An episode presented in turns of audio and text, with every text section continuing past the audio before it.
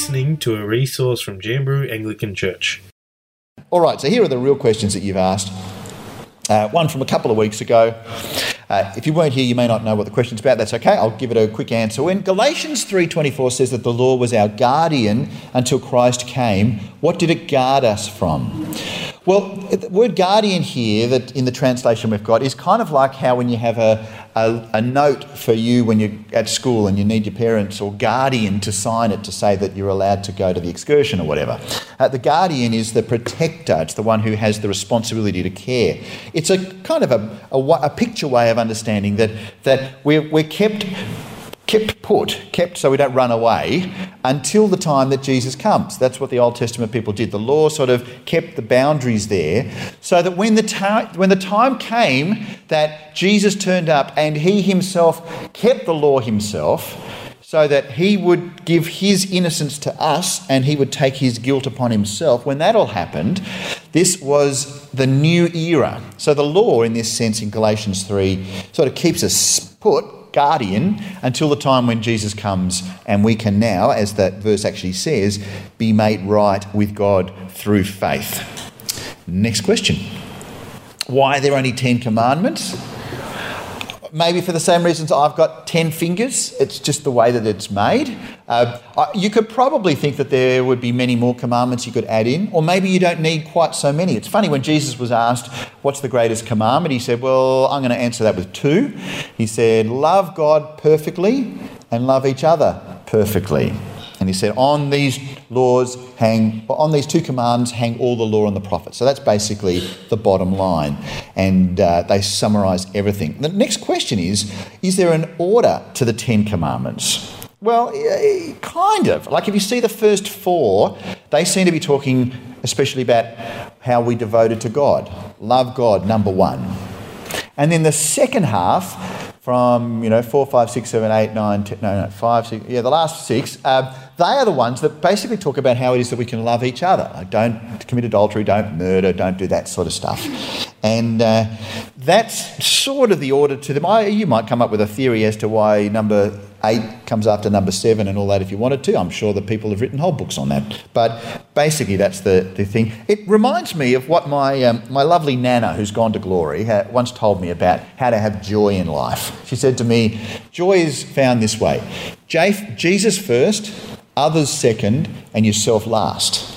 And I still remember that. Anyone heard that before? I mean, yeah, I don't know. Maybe it's a granny kind of thing. Grannies keep telling your, your grandkids. It's awesome.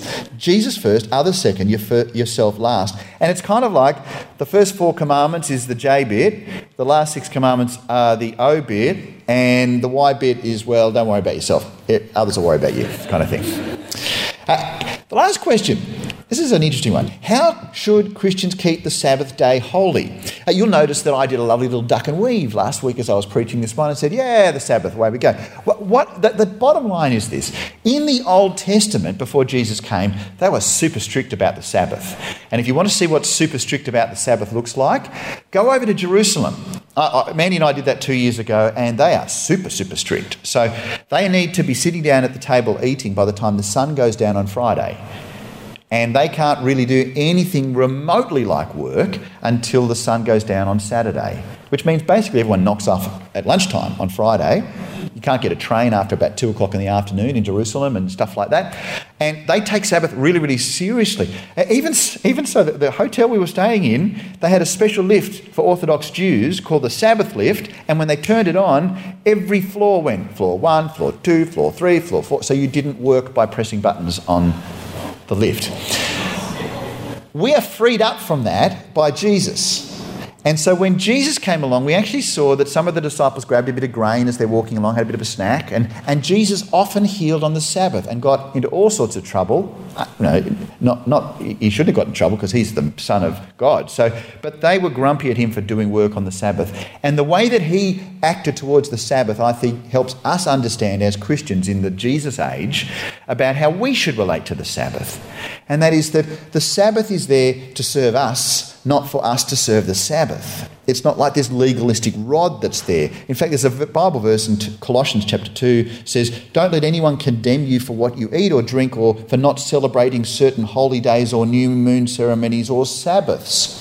There's a freedom now that comes for Christians about the Sabbath. So, does that mean that we can now work 24 7? I don't think so. I, I think there's something in the Sabbath that is a beauty, and I tried to talk about this last week. It's a beautiful thing to know that we are not slaves. You see, slaves can't have a day off. But when they were set free from slavery out of Egypt in the book of Exodus, they then were given the Ten Commandments. And one of them was, I'm the God, I got you out of slavery. So have a day off, enjoy it. And it's a day when we can reflect on who God is and recognize that we are not God, that the world's actually not going to collapse when JD McNeil goes to sleep. It's like going to be there when I wake up. It's okay. And I can take a day off and it's not going to go pear shaped. And I think we've lost that beautiful thing of the whole nation coming together for a day off together so that we can know that no one's working in shops and all that kind of stuff except essential workers and things. But that's gone. So, what do you do? Enjoy it, give praise to God, make space to come to church because it's such a joyful thing to do, to celebrate together, and celebrate above all God's gift of grace and peace to us.